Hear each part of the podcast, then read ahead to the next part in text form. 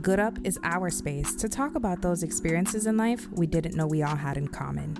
We're the after work happy hour conversation with your best friend. You good up bad, like, hello. The place where you bring up the hard parts of life, the ones that made you laugh, and the things that made you who you are. Because who said becoming good up wasn't a little bit uncomfortable? Stay tuned for more information about this week's episode.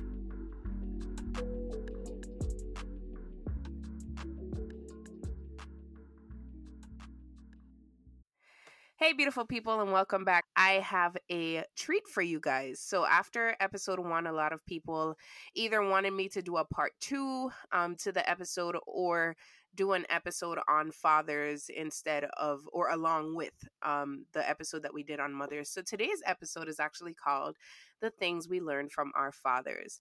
And I think it's very important that we talk about this subject along with talking about mothers in the beginning because you know, a lot of the same issues tend to come up with um, fathers and, and with our relationships with our fathers, but also a lot of different issues tend to come up. So, for this episode, I brought on a very close friend of mine who both of us have have talked at length about our respective relationships with our fathers and I thought it was important as well to bring another male perspective onto the podcast so that you guys are hearing different voices and different viewpoints other than just mine.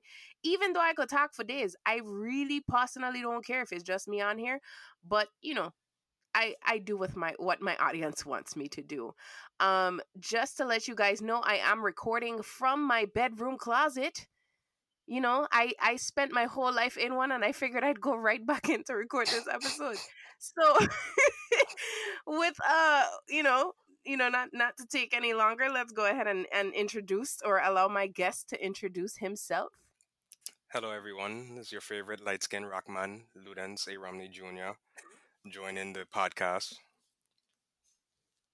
i just want y'all to know that I gave him she the nickname. Definitely gave me that tag. Your favorite light. I had your favorite light skin rockman. I had to do it. And this happened like two minutes ago before we start recording. I had to do it. It was perfect. Okay, so um before we start recording, I just want you to know that you are now obligated after this to change your Twitter um name to your favorite light skin rockman. Wow. Yeah. the audience the audience needs it. The audience gonna need it. Everybody it. needs All it. right. As soon as the Yeah. episode drop, that's when it gonna happen. Yep. So they go, they they'll find you if you have your favorite light skin rockman as your name. Makes sense.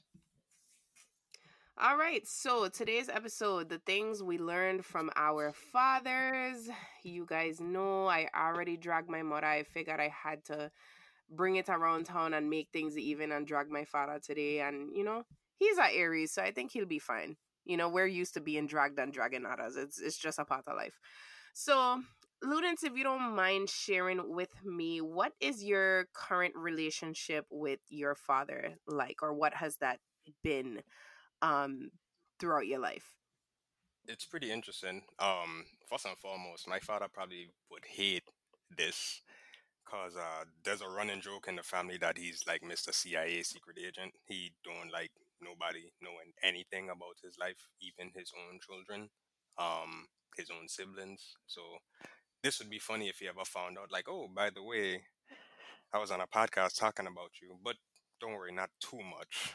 Um, other than that, is uh, he also a light skin rockman he's actually a light skinned Tola man, and that's how he trap moms. You know, oh jesus christ we man. attacking Tola man today Light skinned Tola man, hazel eyes. should i be scared? He was a Q as well, um, or is a Q. Jeez. So he had the brand and everything. So you know, he's probably every stereotype you want to attribute to all of those, uh, basically qualities. You know, um, but relationship wise, uh, he's been in my life, you know. I mean, it's never been a moment where I didn't know who my father was. I mean, I name after him, so there would be no way for me to not know. But he's been there. It's just uh,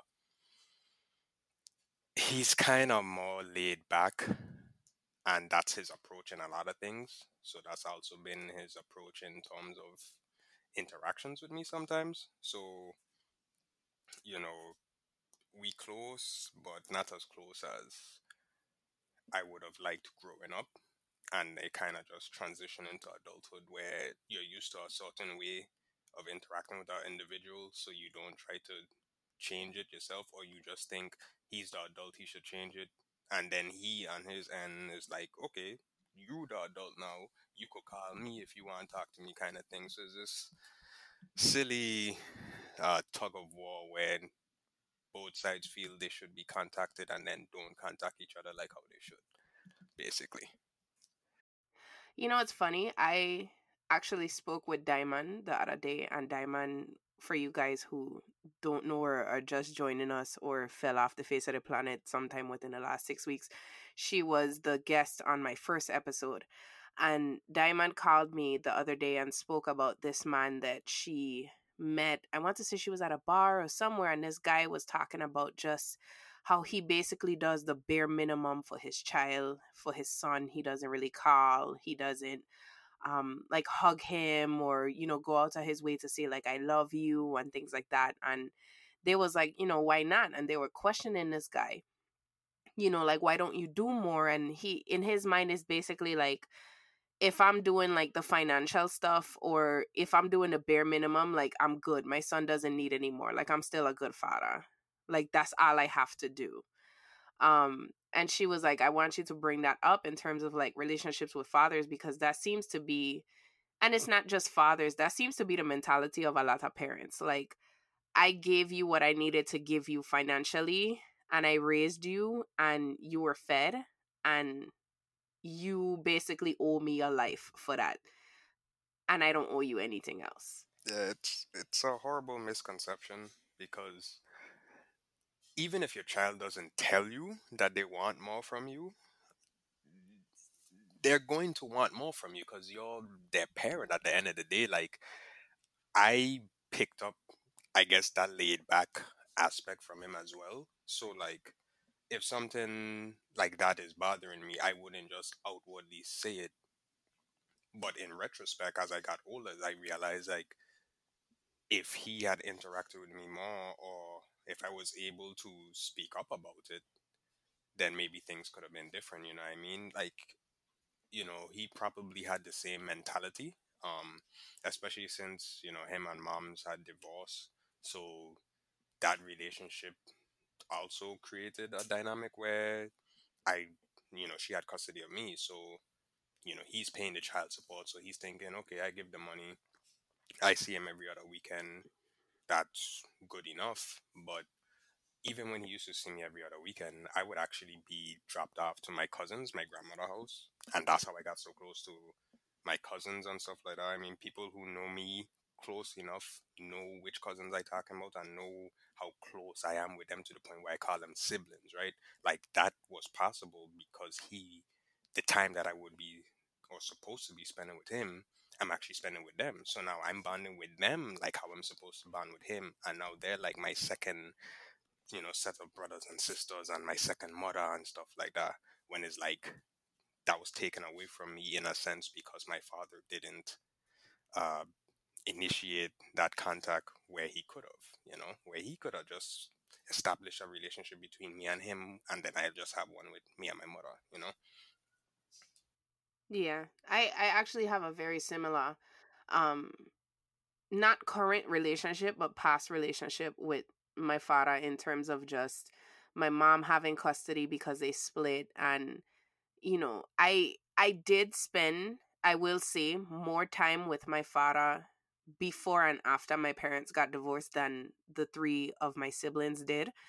Um, because I was a bit of a daddy's girl, like I would sleep over at his house and stuff like that. But for the most part, when I saw my father, it was while I was at my grandmother's house after school. Like my, you know, we would go there after school and we would spend a lot of time there with our cousins. And he would come see, you know, like my grandmother come see us there and we would see him. Um, but a lot of it i felt like after those first initial years when my parents got divorced and i did all those you know i slept over there all the time and hung out with him all the time there came a point to where it sort of felt like your mom has custody i'm going to give her this little bit of money to help with y'all but for the most part, you guys are her responsibility. responsibility. Right. And it's like Yeah. they kind of like, like yeah, I, you with me for this weekend, but for the most part, you just with me. Like I ain't gonna really be doing much. I just have you for the weekend. Everything else, you know, the emotional, mental stuff, that's that's your mother. You know, she has you for the rest of the week. Anything school related, all of that stuff, that's you deal with that kind of thing, you know. And it, again, like at the time, I didn't realize it was an issue. So yeah, basically, I was damn near only child. You know, my sister, who was my mother's daughter, was 11 years older than me, or is 11 years older than me. So by the time I was eight, she was done out the house. And then my brother, who's like nine years older than me, that's my father's son. So he never even was in the same house with me. So essentially, everything that I was was to myself, you know. So I I didn't know to express to anybody, not even my sister, to to my brother, to anybody. Like, hey, you know, I would like to be able to speak to my father more, because in my head, that's just how it was. And there was nothing questioning it. I would just keep to myself, play video games. Like I would just ask my father to buy me games, and that's how I derived affection from him in a sense. Like, oh, I want this new Pokemon game. Oh, I want this new uh, N64. I want this PS1 kind of thing, and that was it. So, you know, how would he have known to do more if nobody like me or anybody else is requesting that he do more? You know. So, what's your brother's relationship like with your dad? Is it similar to like the quarrels you have with him in terms of like feeling like he could have done more emotionally, or does he have a different viewpoint, or have y'all never talked about it? I, my brother is a funny person. like, my brother is almost like my father. So, talking to him about something like that and getting a straightforward answer is actually not easy because, again, he's almost like a friggin' clone of my father. Um, according to my mother, I've heard situations where we were similar, like our the way we were raised and how our father interacted with us was very similar. Um, but I've never heard it from his mouth. You know, I mean, I've never had that conversation with him. He's very sarcastic and stuff. So even if I was to ask him if it bothered him, he'd probably make a joke about it, and it wouldn't get anywhere. So I, I honestly don't know how it has affected him. Um, I mean, he seems fine, but everybody seems fine if you know you don't talk to them. So I really don't know. Yeah, I I my siblings are very open um with how they've felt about my father in the past and sometimes how they feel about him now. Um a big part of my siblings issue with my father has been like financial um support and just more or less I I think my father has always emotionally been available. I don't have the same issues with my dad that I may have necessarily had like with my mom. Like my dad was always physically affectionate. My dad was always the type of one to be like, you know, I love you, right? Like you're you're my baby and this and that. At least for me, I don't know if he was as verbally affectionate or like that way with my sisters and my brother. Um, but I think the common issue with my father has always been his level of responsibility in our lives and feeling like my mother for the most part has had to do the financial like undertaking of raising four kids. Like asking my father for money was like you going in knowing that you're getting a no but it's kind of like let me ask anyway so i could see if i could get something out of this. Um i remember one time my freshman year in college i didn't have enough money for books and I asked my father if he could possibly borrow some, you know, if he could possibly lend me some money so that I could get books, and he told me he didn't have it. And then the next week, I found out that my dad had went on a trip to Florida, and I remember being like, you know what, fuck this man. Like, I didn't, I honestly did not speak to my father for a couple of months because I felt like in that moment it was like really dude like you were saving your your coins so you could go on a trip but i needed books like stuff like that that's been where we've had like the majority of the issues kind of like him just feeling like the divorce kind of freed him of a lot of the responsibility that my mother didn't get freed of. Yeah, that is accurate because honestly, I don't even think my father did anything financially for me in college. Like, and this is somebody who's what 28 now college wasn't that long ago. If i really have to fight to remember if he provided anything financially i really don't think he did.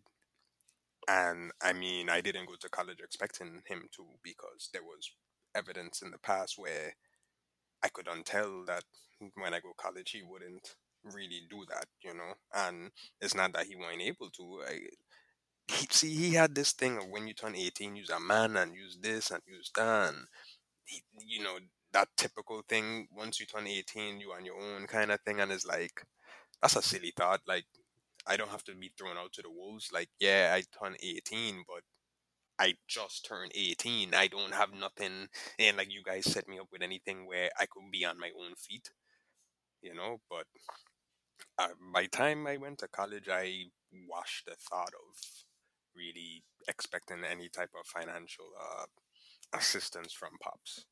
No offense to him if he ever listen to this, eh, which he won't, because he won't know about this. And if any uh you who know him, tell him about this. Eh, I uh, use the apps.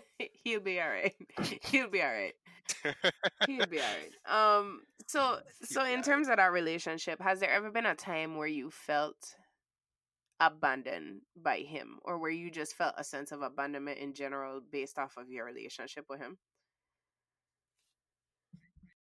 I i would like to think so. Um i one moment i never forgot in my childhood. It was when he had finally like bring around my stepmother and i guess i was hanging around them you know i went on maybe one or two cruises with them and I never forget they had a moment where her son did something and we again an argument and she was reprimanding me about something.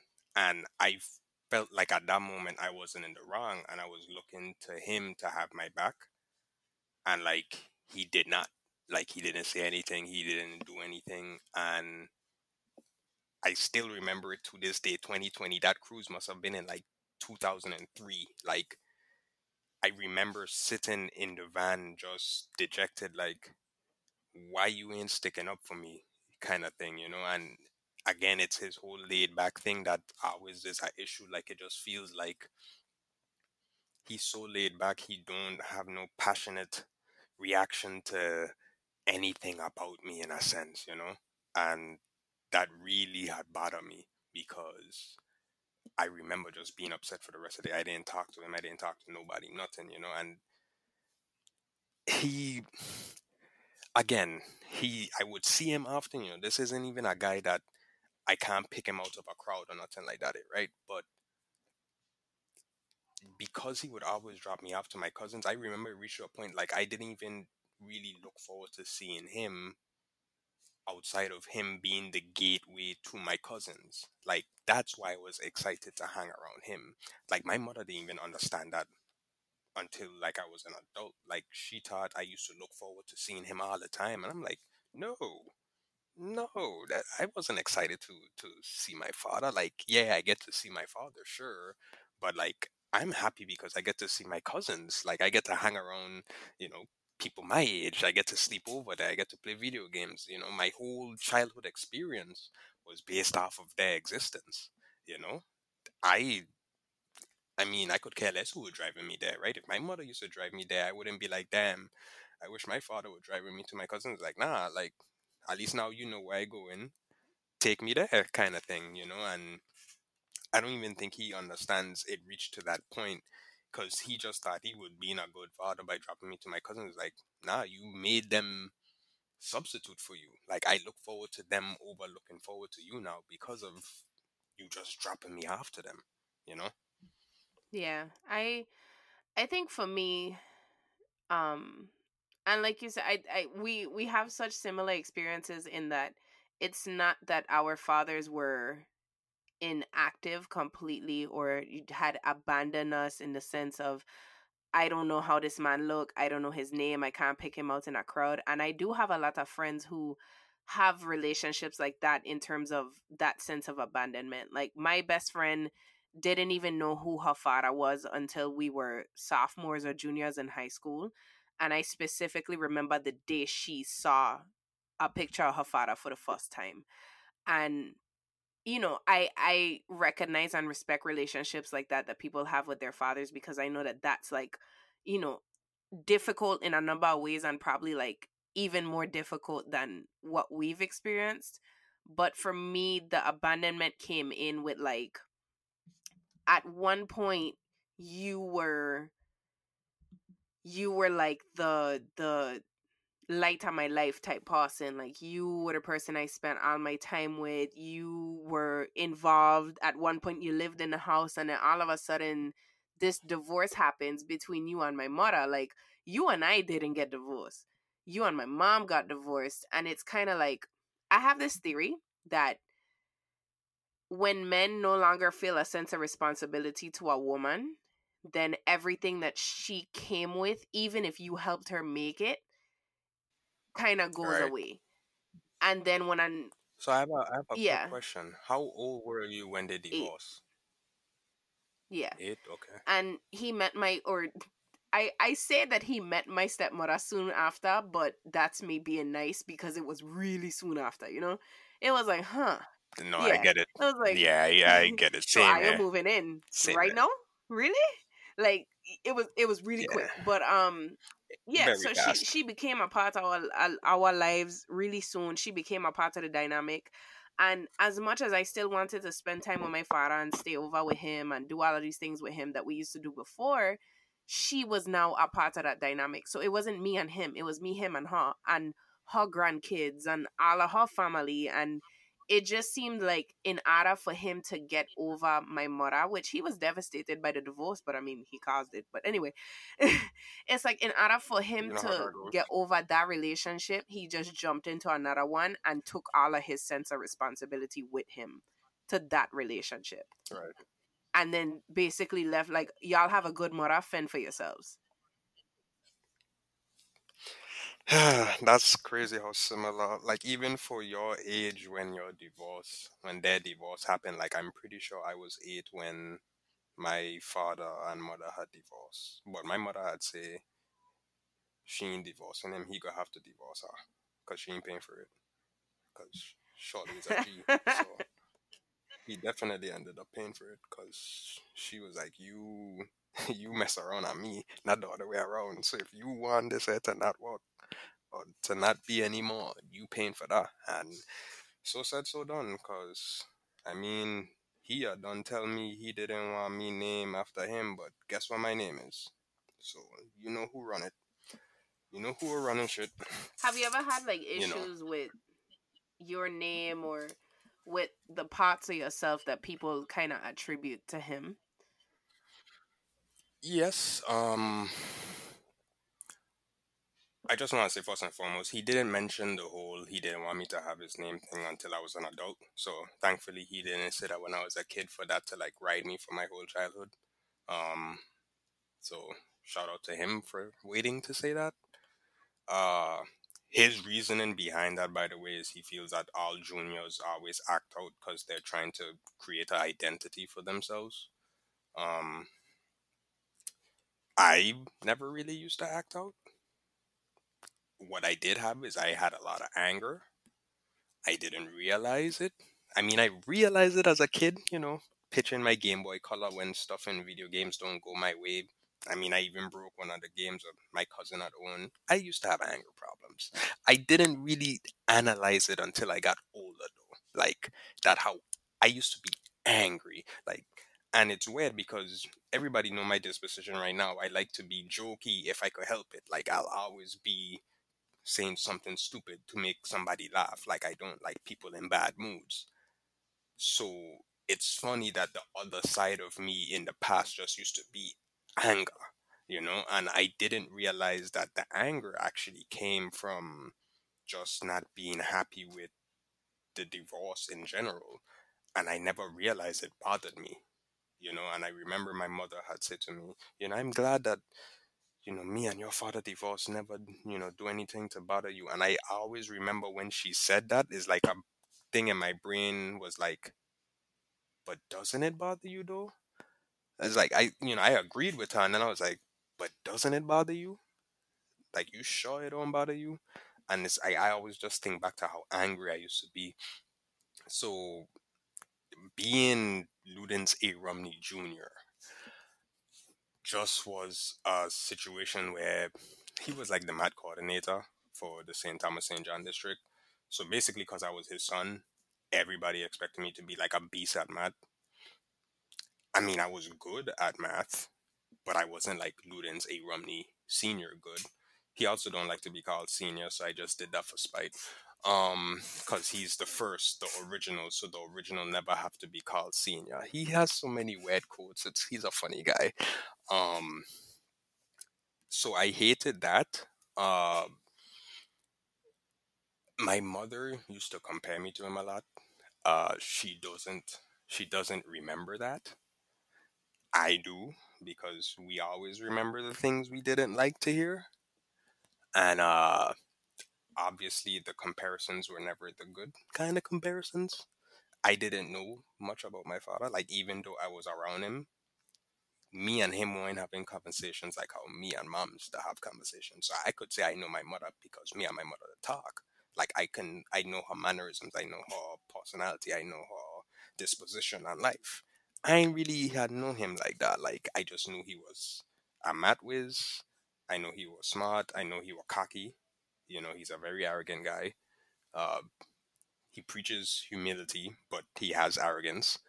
Um, so the things that she would compare me to him for was like selfishness and quote unquote laziness and stuff like that. So it's like hearing you just like your father used to bother me because it's like I know the pain that he caused you. I know the pain that he caused me. I don't want to be that. Like I don't want to be like him. Like I'm mm-hmm. named after him already. I uh, look like a spitting image of him. Like I'm a clone. My sister that don't tell me I speak like him and I hear it now. Like it makes me laugh because we really do speak alike. I never wanted to be like that. So I literally shaped I feel like my whole personality and the trajectory that I took as a person was shaped around the image of what he was or the bad that he was and not wanting to be that. And sometimes I even struggle as an adult, wondering if I am who I am because that's who I want to be, or is it because I still don't want to be that image that I think he is or was to us? So it's it's still a daily battle. Um, and I mean, there's been moments where I wish I wasn't named after him. I you could ask any of my close friends. Like I I've mentioned to them how if I could change my name, I would. You know. Um, I so used to it now. Like what what the hell I could change it to? John, Bob, like Bill, like what what what the hell am I gonna change? I've all, everybody done used to calling me Ludence. They done crack jokes on my middle name on Twitter back in like 2012. Like it done too late. If you like, change your name to John Romney. I will never talk to you again. That's like John. Like could you imagine John that? Romney. A John. John Romney. Like I can't. I like. I can't even think of a name to change it to because it's like it done too late. yeah. It's too late. Everybody could be like, your name Luden's dog. You know what I mean? And it just be annoying. So you know, it's it's a battle. Being a junior is weird. I don't see me naming my child after me. People the joke say you gotta make the thought. I'd be like, nope, they ain't getting this, and this this name dies with me. That's it. Yeah, this This name ends with me. hearing your perspective on this is really really enlightening mostly because well i i have my own battle with being like my father but also my brother is the oldest child and he's the junior.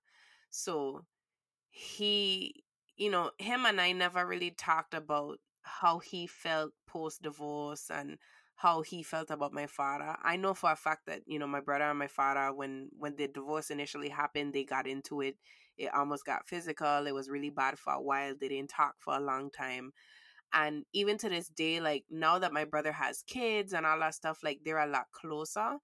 But my brother went through a long period of his life where he was really, really angry with my father. And even to the point where like we would ta- if he would talk about our father, he would say "I your father," like not daddy or whoever. He would say y'all father, like go talk to your father, stuff like that. Um, and I knew that he was angry with him, but in my mind, I could never understand like why he was that angry. And I think hearing you talk about just the entire process of being a junior, of your name literally reflecting this name of a person that you're like disappointed with or that you don't necessarily, you know, like or agree with or you don't want to be like and having to like go through that internal battle and I think my brother didn't necessarily do the work mentally to kind of break out of that until he was much older. So yeah, so it's interesting. And I mean, even remember, you were one of the people that, that helped me with that too. You know, you you know, because I had I had that battle with my mother and my father, of course, more with my father because I'm you know named after him and stuff like that. And you you had to express to me like, no matter what, you are not them. You know what I mean? And that's the thing you have to remind yourself regardless you know for anybody whether you think you just like your mother you think you just like your father like you're never going to be them. Your experience is completely different from theirs. You grew up in a different time you know i mean? Even if you have a trait that is similar to theirs like you are not them. You haven't become them you know? You still have the ability to change the things that you want to change about yourself that reminds you of them and you just have to be cognizant of those traits. You know, you just have to not let them get out of hand. And even if they do come about the same way, you still have to remind yourself you're still not them because all that's going to do is just make you become hard on yourself and disappointed in yourself and you know you become dejected and defeated and you probably double down on the traits because you feel like you can't change them and you know thankfully i had a friend that kind of beat that into my head because I know I come with it plenty of times. I've heard you say it to me plenty of times because I've made the same complaints so many times, and you have to say the same thing to me because you need that reminder, you know, that you're you're not. I'm them. such an asshole with it too. Like you'll be like, "Well, I feel like you know I'm like this or like that." I'll be like, "But you're not though. But you're not." Right, and you'd just you'd just nip it in the butt and be like, like, damn it, I can't rant no more. But it's like, you know what, she right. right. Like wait, can I can I say fuck? yeah, you could say, you could say fuck. Y'all, this is the the sixth episode in a row where my guest has said, "Can I cuss?" And I'm just like, no, because I like it was funny because I was like, I sure I got cuss on this episode. I'm not gonna ask if I got cuss, but I don't remember if they said fuck. oh, we say fuck often. Um, Okay, good. No, but yeah, it it's it's a similar battle for me, and it's why I'm like so hard on you with with that because it's something that I struggle with on on my own as well too. Um, because for me, my father is I'm I'm I'm gonna give you guys a fun fact. My birthday is April eighth. My father's birthday is April 9th. So, in terms of being the same person, we are literally the same person, same face, same zodiac sign, same habits, same temper. I am his carbon copy. You would think that it would have been my brother, but it's not my brother. It's me. That's crazy. You were almost his birthday present. Yeah. I mean, you technically still he, yeah. he refers before. to me as his birthday present um so yeah like i i used to be very proud of that in the beginning and feel like um like you know oh i'm i'm my father's birthday present i'm just like him like but then there comes a point where okay my parents are getting divorced my mother is really angry with this person this person turns out to be a horrible raging drunk who talks the most shit who you know put my mother through infidelity and all these other things. My dad also struggled with addiction at some point in his life. Like I I didn't know all these horrible things about my father until my parents got divorced and I sort of learned who he was through my mother's perspective.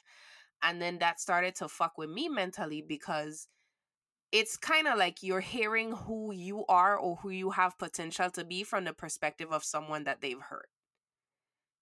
Right. And then it's like you are also someone that they've hurt too because the divorce hurt Yeah. you too. So it's like I can do this to someone Yeah. I love.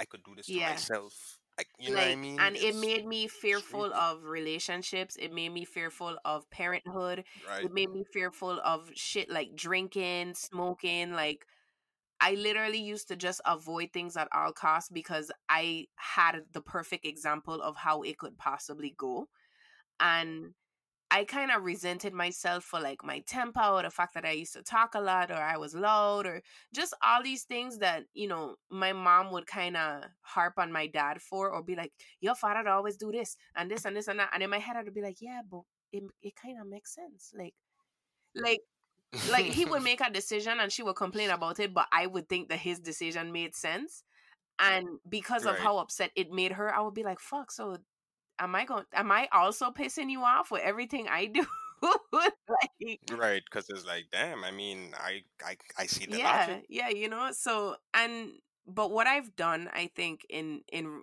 retrospect and what i've noticed about myself is i haven't tried to run from becoming my father but i've tried to kind of pinpoint the behaviors that i have that i know i've kind of gotten from him um especially in my relationship. In my relationship i am the dominant personality. I am the hothead. I am the temper. I I don't want to say I am like the more masculine person because I don't believe that ha- it has anything to do with my dad's masculinity, just his personality. Um, but Stephen is definitely the more docile, like calm, level headed, emotional one in the relationship. Whereas I am all fire, all rage, let's fight all the time. And I've kind of had to learn how to communicate better, how to kind of dial back my temper. Listen, let me tell you about my father. My dad is the kind of man who it's it's let's let's use road rage as an example. There are different levels of road rage. There is I'm going to wave my hand at you and yell from inside of my car like what the fuck are you doing? There's I'm going to beat my horn at you and cuss you from inside of my car, but you know I cussing because I flipping out. And there's I am going to put my car in park, take off my seatbelt, and fight you. My father, Now let me guess. He's the latter, he is the latter. or he's a stepfather. Oh, okay. He is possibly a stepfather too. My father will put his car in park and whoop your ass, hip replacement and all. He don't care. And I've noticed that about myself. I am very zero to 100 real quick. Like, and I've had to kind of really dial that back. And it surprises people when I say that because they're like, well, I've never seen you do it, or I've never seen that part of you. And it's because I try so hard to kind of dial it back and control it. I avoid confrontation, yes, because of anxiety, but also because I know that if I allowed myself to get to that point, I would go overboard. So, stuff like that, like sort of having the roadmap within my father and knowing that I don't want, not that I don't want to be like him, I don't want people to feel about me the way I've heard them feel about him. Right. And you know, it's I guess gauging my father was always weird too because as far as I know, for him and my mother, the only thing that was his problem is that I mean he was a light skinned, taller man, six foot, hazel eyes, like to flirt with every woman walking kind of thing. Um, he basically was a womanizer ish, maybe. I don't know if he still is. I hope not. I mean, I did uh, have a talk with him when he got my little sister because he went and became Abraham from the Bible and decided to have, you know, a child when I was 20. So that was weird. Getting a phone call. Oh, you're getting a little sister. I'm getting a what? You could still shoot? I thought you were shooting blanks, but okay. Um, so I remember I had a talk with him saying, you know, I don't want her to go through what me and my brother went through. It seems good by now because usually he seemed to have this trend where once his child turned five, he start wilding out. But it's safe to say she's like what turning ten this year or something like that. Nine. He ain't wild out yet, so that's good. Um, but other than that, like he's always just been a level-headed person. He don't drink like that. He don't. He don't smoke. He don't. He don't be doing nothing out here to be wild, and it's just he liked too much woman. That was him. He had just liked too much woman. You know, and I, I uh, also his secretiveness is kind of a problem. Like I noticed I was picking it up for sure. And you know, when you gotta be that secretive, that's when you know you're doing something you ain't supposed to be doing. And I noticed I was picking that up from him in like my first first relationship for sure. So I nipped that in the bud going forward because after my first relationship, I had really feel like I was turning into him, and I I had feel horrible. Oh Lord, one of the lowest moments in my life. Because not only did I hurt the person that I was with at the time, but then it was like, damn, I really am becoming that man. And that shit just one of the lowest moments in my life. My God, that was thank God for deliverance. Cause Lord, I was beating up on myself and that was before therapy and all of that stuff and not, you know, attributing that to being like him and all of that stuff. I was really in the mud with that one. So I just glad I got through that. So I I do want to talk about, and I know people can be like, "Great, hey, eyes are back on mothers," but I think it's important to talk about moms in this episode as well because another important layer of our relationships with our fathers or the things we learned from our fathers comes from the mouths of our mothers. The mothers, yeah. Especially for those of us who really didn't have the opportunity to spend that much time with our fathers throughout our uh, young adult Right, lives. for both Yeah. of us, because for both of us, the divorce happened when Yeah, we were it, it so happened when we were younger, so we had this specific impression of our father, and you don't really start to reflect and and sort of take things for what they are until you get older, and then you kind of are there in the mud with your moms when the divorce is happening, so you're hearing all of their quarrels that they had during the marriage that you weren't even aware of, and I touched on this both in episode one and in the episode on divorce, just sort of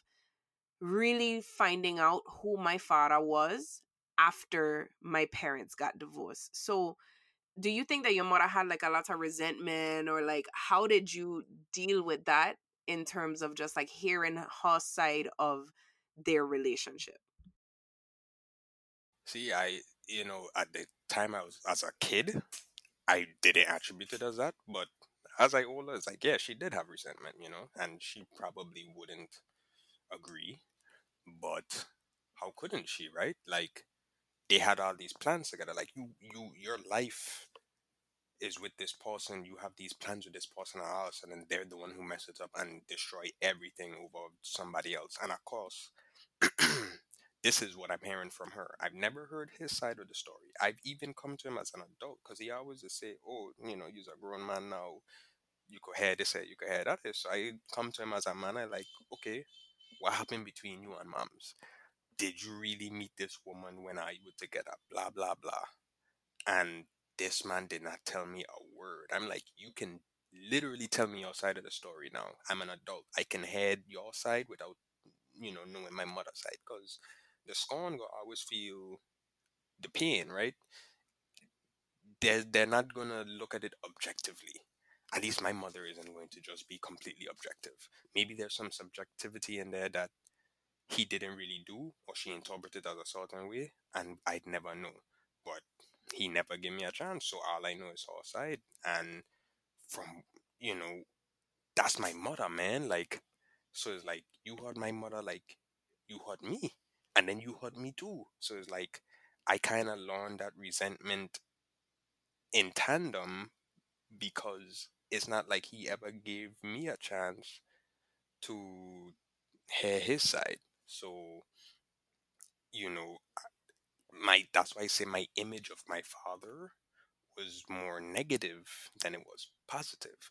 But she would also try to balance it too and be like, oh, you know, you should call him, that's your father, you know, that will always be your father kind of thing. But it's like, I can't tell you a positive thing that my fa- my mother had said about my father in life, like at all. Like I'm trying to think right now as I'm speaking, and I can't think of anything positive she said. And I'm not saying that she's bashed him. You know, I'm not saying that she every day she speak bad about him, but you know, if she's speaking on her pain that he caused, of course he's not gonna sound, you know, like in a good light. So, I mean, I can't blame her because he really do a number. Like, out of, like my mother is a dragon, right? That's why they tell people she's a dragon. Like, if I you ever see wings flapping in the sky and a big silhouette, that is not Drogon, that is Shorty Blyden. You know what I mean? Like, she's a dragon. That was the one man that had that lady soft and vulnerable. Okay? The one man that did that was my father. And he fucked that up for everybody. for everybody. for everybody. Okay? The one man that I could understand, because even my sister could see that. Eh? Even my sister can see that. And that, remember, my father is not my sister's father. My sister could see that. Eh? That was the one man that she was the most vulnerable with. She said she never see him doing that. Eh? I was like, how? The man from Tola? I never said that to her. I And just this, playing. this is But why like, I have never explored Tola Man. I've heard enough. look, look, right? Hey, my father is a piece of work, okay? My father really lulled a woman into a false sense of security with the hazel eyes and everything Yeah. just to break her heart. Man, a savage. I Can't believe it. I still need more and this is something I, I look forward to talking to my mother about. Just I need more insight on their relationship in the early days. Um because my mom and my dad were in a relationship very young. They were together in high school, possibly even before then. And my mom was married when she was 20, had a child by 22. And, you know, I think looking back or from what I've heard from her, she got married because she had this like desperation to get out of her grandmother's house and to kind of, you know, be Mm, independent. But I know that there's duality in that. And I know that there's there's a very real possibility that as much as she wanted to get out of my grandmother's house, my mother probably also married my father because she really genuinely loved him and wanted to be with him mhm. and wanted that to be her husband. I don't think that my mother regrets her marriage. Um I I don't know if she does. I know for sure she doesn't regret the fact that he's the father of her kids, you know? Um but I think that my mother has or had resentment towards, you know, his lack of responsibility, the things that he put her through in the marriage. Like she she went through a lot. My dad has a very controlling nature about him and again, this is something that I know I know more about my father because of how aware I am of myself than anything else. Um, so I know for a fact that my my father had a controlling nature about him. My father was very um sort of what I say goes, how I want my household is how it will be. Um at one point, you know, he grew up in a Pentecostal church, so at one point, you know, he was going to church and church members basically my father would kind of allow people to disrespect my mother in a sense to talk about her to bring news to him about her and you know he there wasn't a lot of defending my mother in his eye you know it it wasn't like that um so i think for the most part he he had work to do you know? He had work to do. My dad did not make marriage easy for my mother and you know that's just i i don't blame her for the resentment that she had for him because i would have resented him too. I just think that her resentment of him kind of made me have like a self-hatred for myself because i knew how much i was like him and it kind of made me and then on top of that too not only being like him i genuinely felt like i had a great relationship with my father early on and i felt guilty because my siblings didn't have it and they would be like oh you know you got to spend all this time with daddy and you did this with daddy and like he never did that with us and i honestly i don't know why my father didn't really treat the rest of my siblings the way he treated me or didn't bond with them the way he bonded with me. It got because you were close to your there. My I, boy, like I this is the closest I could get to a clone. I yeah, I, I think it was the birthday thing, it was the personality thing, it was the fact that, you know, I kinda just acted like him the most and we some ego- egotistical motherfuckers. We like to see ourselves reflected in the world.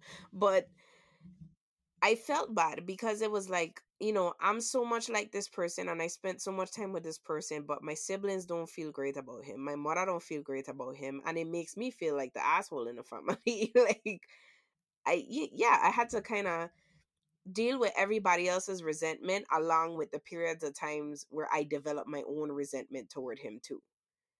Right, right, exactly. I mean, thankfully, I didn't have any siblings to kind of navigate. I mean, my sister my sister did a good job of not really hating my father to the point where she would talk bad about him towards me either. I but I mean she was mm, I don't know.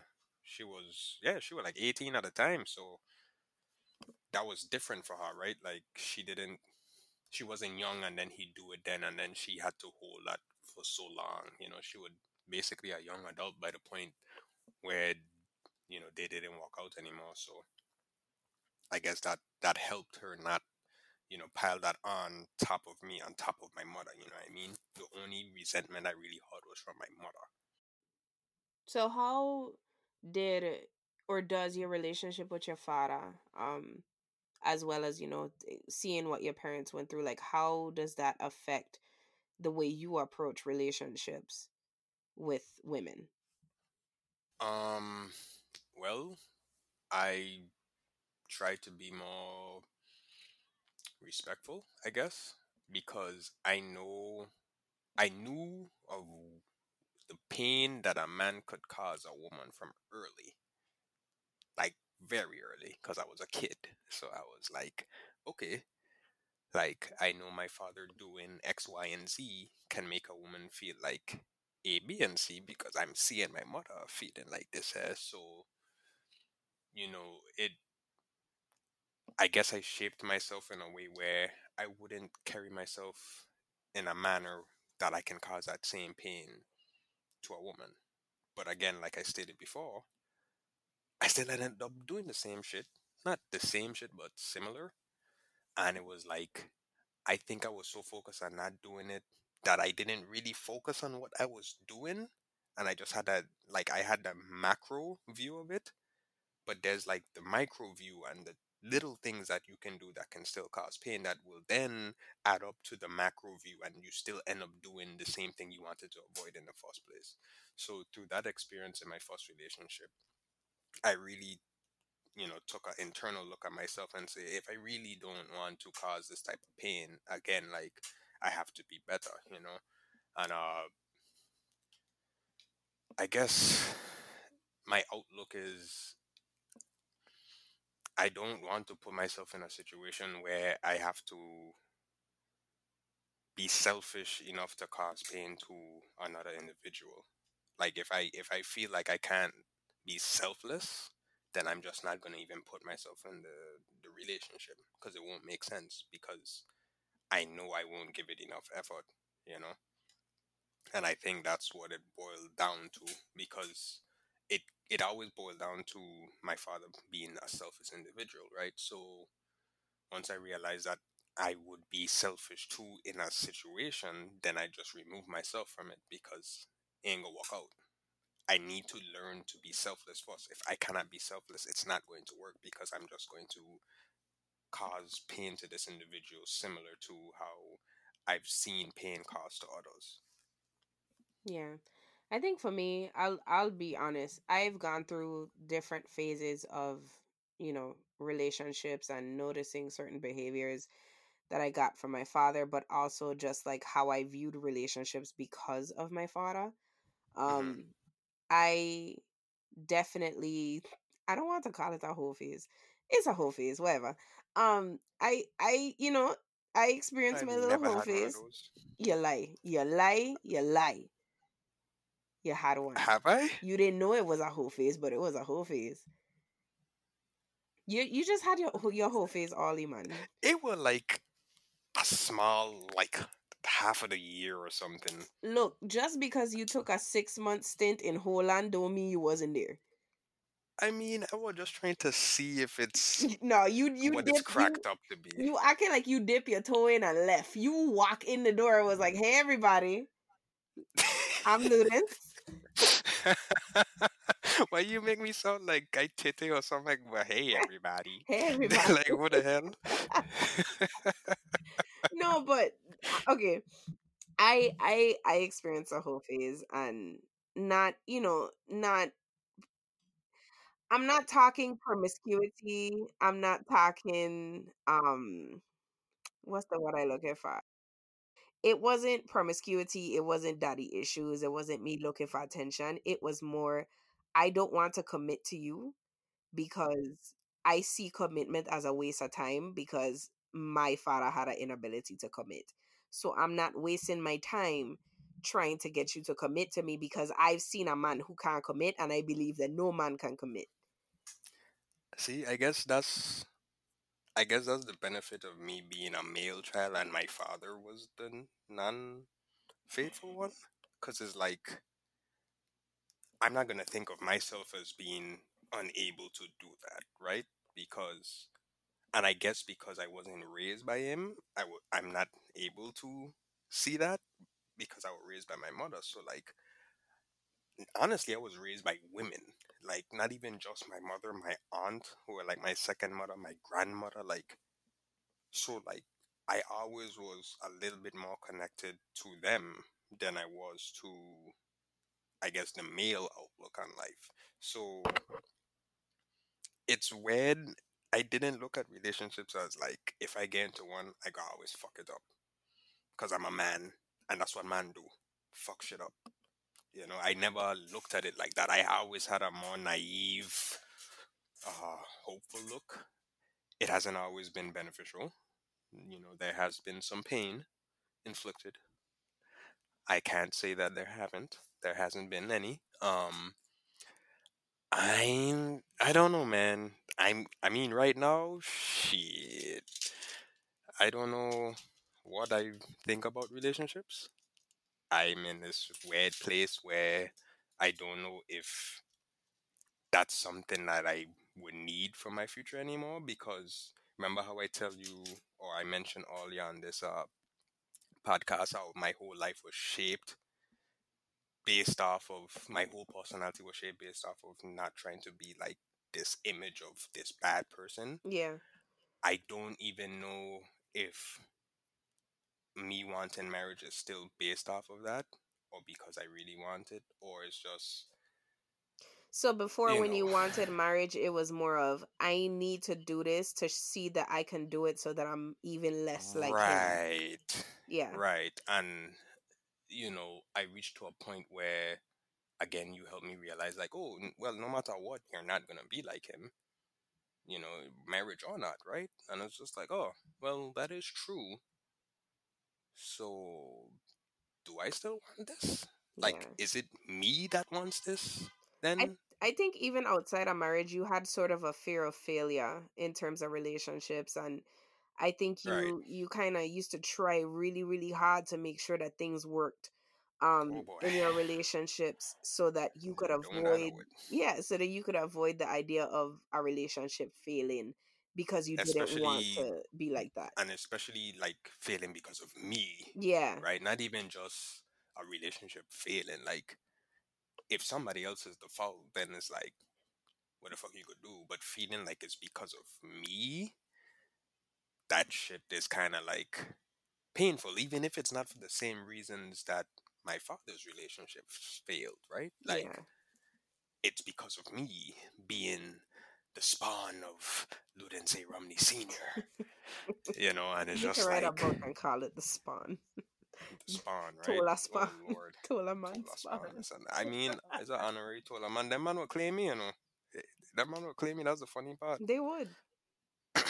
They really would. They'd be like, "Oh, he's a Romney, yeah, man." Espe- friggin' West End is all of them, man. I go over there and I go see family one time. I get up the damn boat. Can't even run, you know. And I, I guess I just in this phase now is like, you know, I've, you have to be confident that you've done enough, you know, especially when your intentions are good in a sense, objectively, of course. Uh, your intentions can be good and you still do horrible stuff. But I mean, you know, between us with my last relationship and stuff, you know, uh, you know, that was painful in a sense, but not for the general things that relationships ending could be painful. You know, that was me learning my anxiety and what it can be, and um, so you know, anxiety is a next thing that I actually didn't realize came about because I, I would argue that my anxiety that I experience is because of this experience with my father and my mother and things like that that I didn't, you know, pay attention to because how would I know? You know, and it's through many different therapy sessions and stuff like that until one finally had stick that I was able to overcome uh, the anxiety that I did experience at some point in time in my life that was pretty inhibiting. Um, and I learned a lot from it. And I would recommend therapy for many men. Even if you feel like you don't need it, trust me, it is very useful, very useful to navigate as a man in this uh, time of our lives. Uh, so get on that if you haven't already, you know, but take your time. You don't have to rush. Uh, Did And- you guys know that every time a black man recommends therapy, a new baby rabbit is born somewhere in the world? And it becomes a better place. I just wanted to Well, know. It becomes a better place for people that like rabbits. Oh yeah. Okay, if you don't if you don't like rabbits, then pick something else. yeah, pick whatever other animal you like.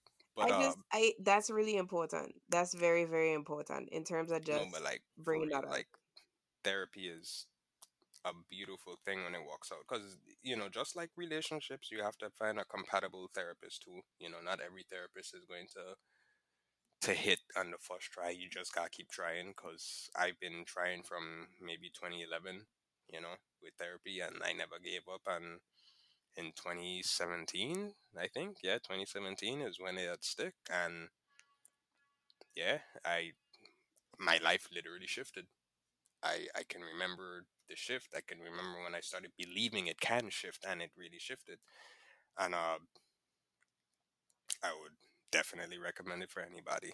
But you know, those those past experiences with your parents can really affect you to that point, and you don't even know until your child, you know, your adulthood, and you realize your childhood scars really followed you the whole way and it affects in everything you do, whether it's your career, whether it's friendships, whether it's relationships. It can seep into anything if you're not aware of it, you know. So I and I think that's what happened with me, and now I'm in this phase now where I'm not, you know, I'm not in a relationship or anything, so I have all this free time to kind of like analyze what I want my life to be moving forward. Do I want marriage? Do I you know want kids still do do i feel like i need kids to validate me not being exactly like my mother or my father right like do i need kids to show myself that oh i could raise them differently than how i was raised i can be more nurturing than how i was raised you know i can be more attentive to their emotions and stuff like that all those things that i have the ability to think of now you know and not be as hard on myself because that was the biggest trend in anything. I just so hard on myself, all of my failures, you know, all of my shortcomings. Like I would always be like, it's my fault. It's because I'm not this. It's because I lack this quality. It's because I lack that quality. You know, it's because I don't do enough. It's because I do too much. It's it's all this overthinking in your head that you just have to get out of. You know. Yeah, I definitely agree. I think um to an extent I noticed in terms of just how my relationship with my father affected my my love life aside from the the whole phase. Everybody's like, "Damn, Jay, that's it."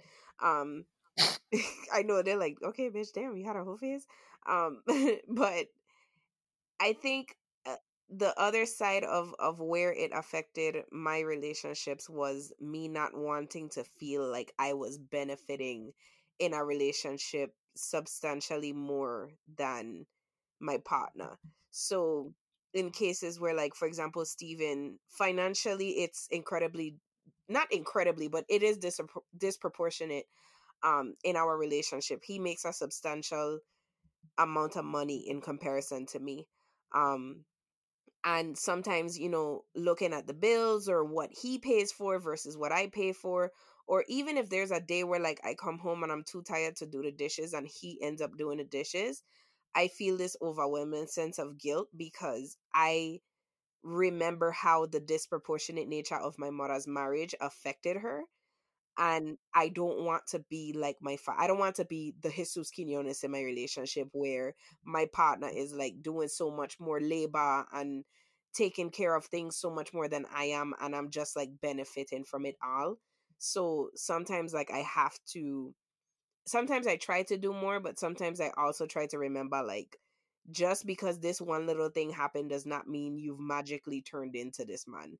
And Right. even if you do, um and and this is where i think we can go into healing and forgiveness just because my father has some of the negative qualities that he he has or just because he did some of the things he did does not mean that my father is an inherently terrible person I Right. think there are a lot of good things that I still got from my father and my my personality like I said is largely from him but it's also a personality that I developed on my own because if I was exactly like him then I would be him. So right. I think, you know, that is kind of what helped me to heal just kind of looking at the things that he gave me that were positive but also um and I mentioned this I think in the divorce episode a cussing out had to happen. Um I did speak with my father at length about the things that I felt he did or didn't do that affected me. Right. Um, and we've openly talked about it. I think the difference between how me and my father sort of came to a place of healing versus where I was at with my mom was that my dad and I trying to find a way to say this that doesn't sound like I'm insulting my mother because I'm not trying to. My mom is a. Virgo.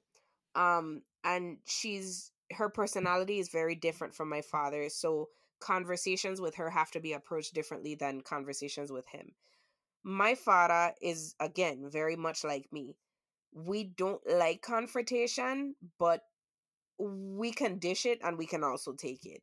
So I knew that I could be upfront and sort of super honest with my father and you know be really um no filter with him with the things that I was feeling and whether or not he took responsibility because Aries do not like to take responsibility. We don't take blame for shit.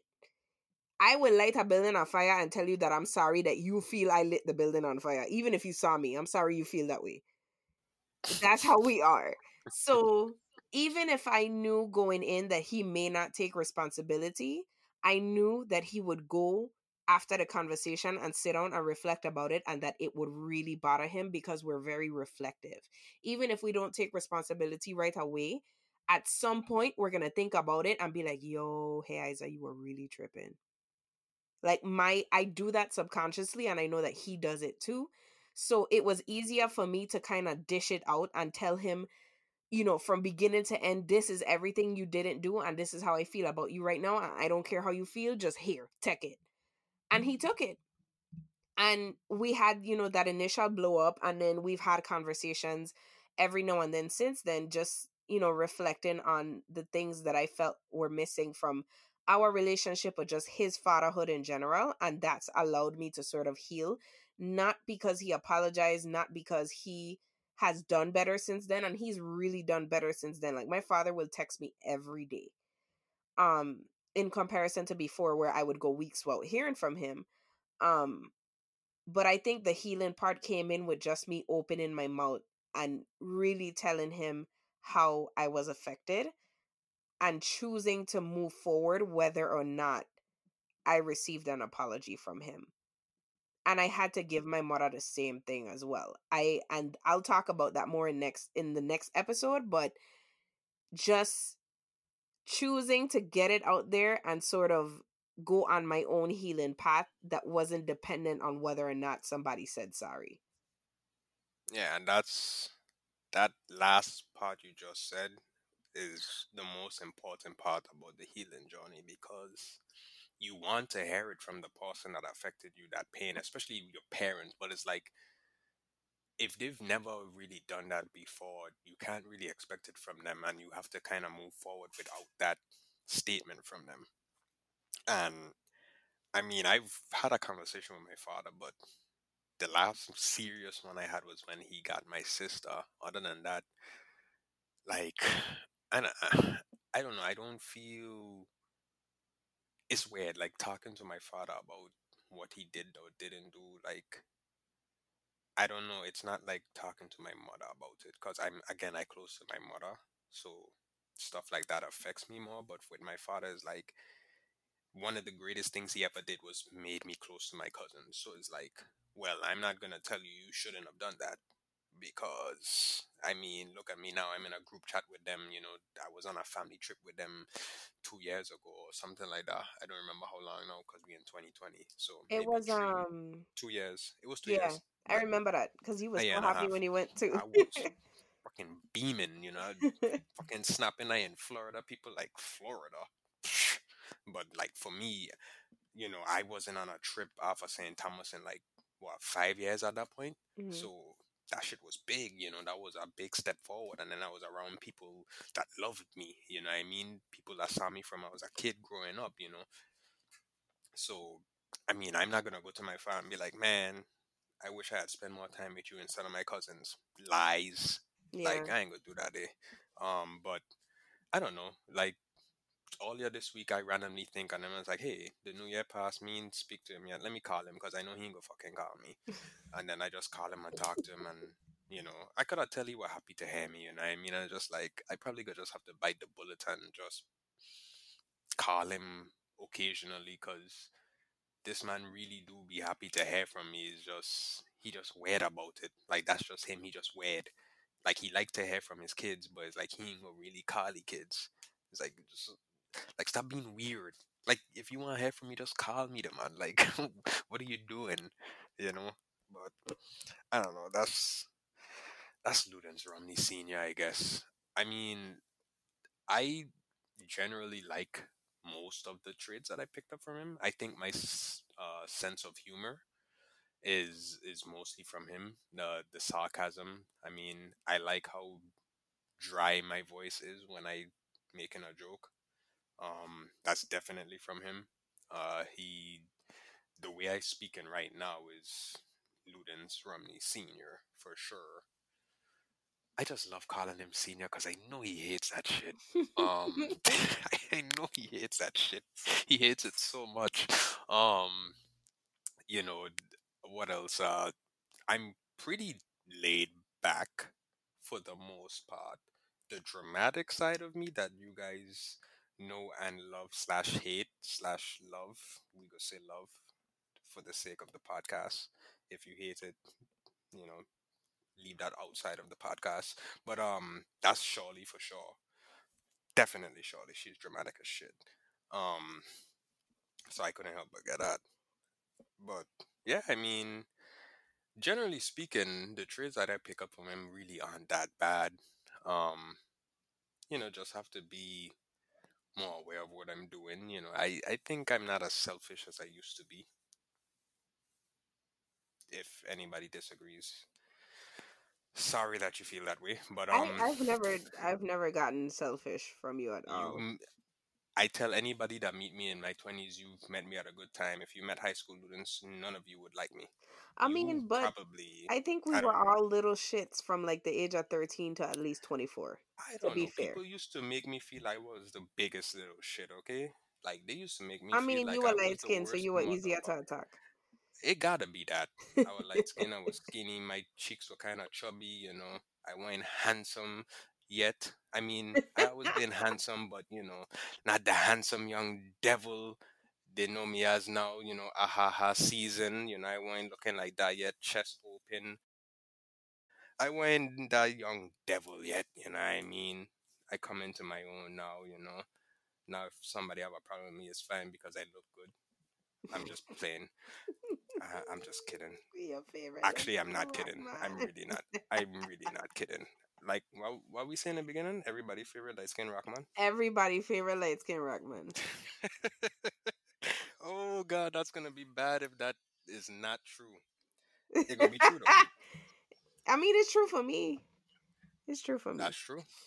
In in terms of what you were saying, um, just not wanting things to be different because of how your life ended up being. Um, I and I wrote this. I it was an article. I can't remember if it was on my blog or a blog I contributed somewhere else. But basically, I said that my parents' divorce was the best thing that ever happened to me, and you know, looking back, of course, the divorce was painful, and you know, the the ups and downs of my relationship with my father were painful. But I think if my parents had stayed married, our life would have been very different. They would have been very unhappy. We would have been in a very controlling household. No ear piercings. No, no cable in the living room. Like his dynamic was very, very different. Um, and much more restrictive than what my mother allowed us to grow up with. And I think we just grew up in a very like free, you know, less strict household than my two oldest siblings grew up in and that I'm thankful for. Um and on the other end, I think my father or his absence kind of allowed me to bond with my siblings in a different way than I would have had my focus always been on him, you know, or had my time always been spent with him. Um, and then, you know, on a side note, the times that I spent with my grandmother and my cousins as well, just because my grandmother was the one sort of helping my mom um watching us like after school and stuff like that when we were too young to sort of watch ourselves um right. now that my grandmother has passed and i'm looking back on those memories and i just wrote about it not too long ago either looking back on those memories, a lot of those things happened while my parents were getting divorced. And I think I would have felt very differently seeing my grandmother pass had I not had all those moments where we spent with her and my cousins. So right. despite, you know, me being sad that my parents' marriage didn't work, that my dad put my mom through so much pain or all the resentment I felt towards him, one of the things that I've learned from my relationship with my father is that things had to happen the way they happened. And I'm more grateful for it now, especially since now we're on the other side of it. And we have a very different dynamic in our family than we did 10 years ago, you know? So, right. yeah. Yeah, I mean, I don't know when I had reached a point where it's like, I'm glad it happened, but then it's like, like I, I can sit here honestly and say I don't want to go back and change the fact that it happened because it's like I probably would not have experienced the childhood I had experienced if they were together. And you know, specifically with my cousins and my grandmother and my grandfather and always being over there and stuff like that, you know. Um also just the thought I don't know why, but the thought of my mother and my father like in the same place is like a gross thought oh now. yeah yeah yeah Uh, Like you understand what I mean by that? Like it just seems like like I don't even want to imagine them romantic. So it's like I don't even have that desire in my head to see that. Like it's just like I kind of glad that you became separate entities because I mean, how did you guys even work?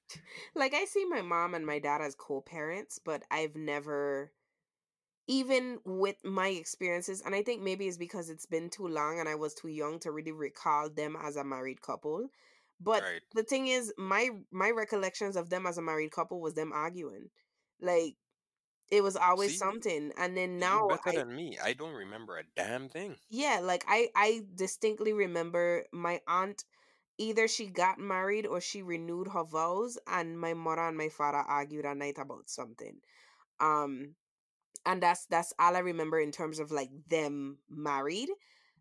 But now I see them as co-parents. I don't see them as like I, I don't picture them as a couple. Of course, I have my mom's wedding pictures and stuff like that, but I don't see them that way. And I I wouldn't have it any other way either because I think that my mom deserves a relationship with a different dynamic with someone who whose personality sort of suits her better and allows her to just be her, you know? And it's the same thing with my dad.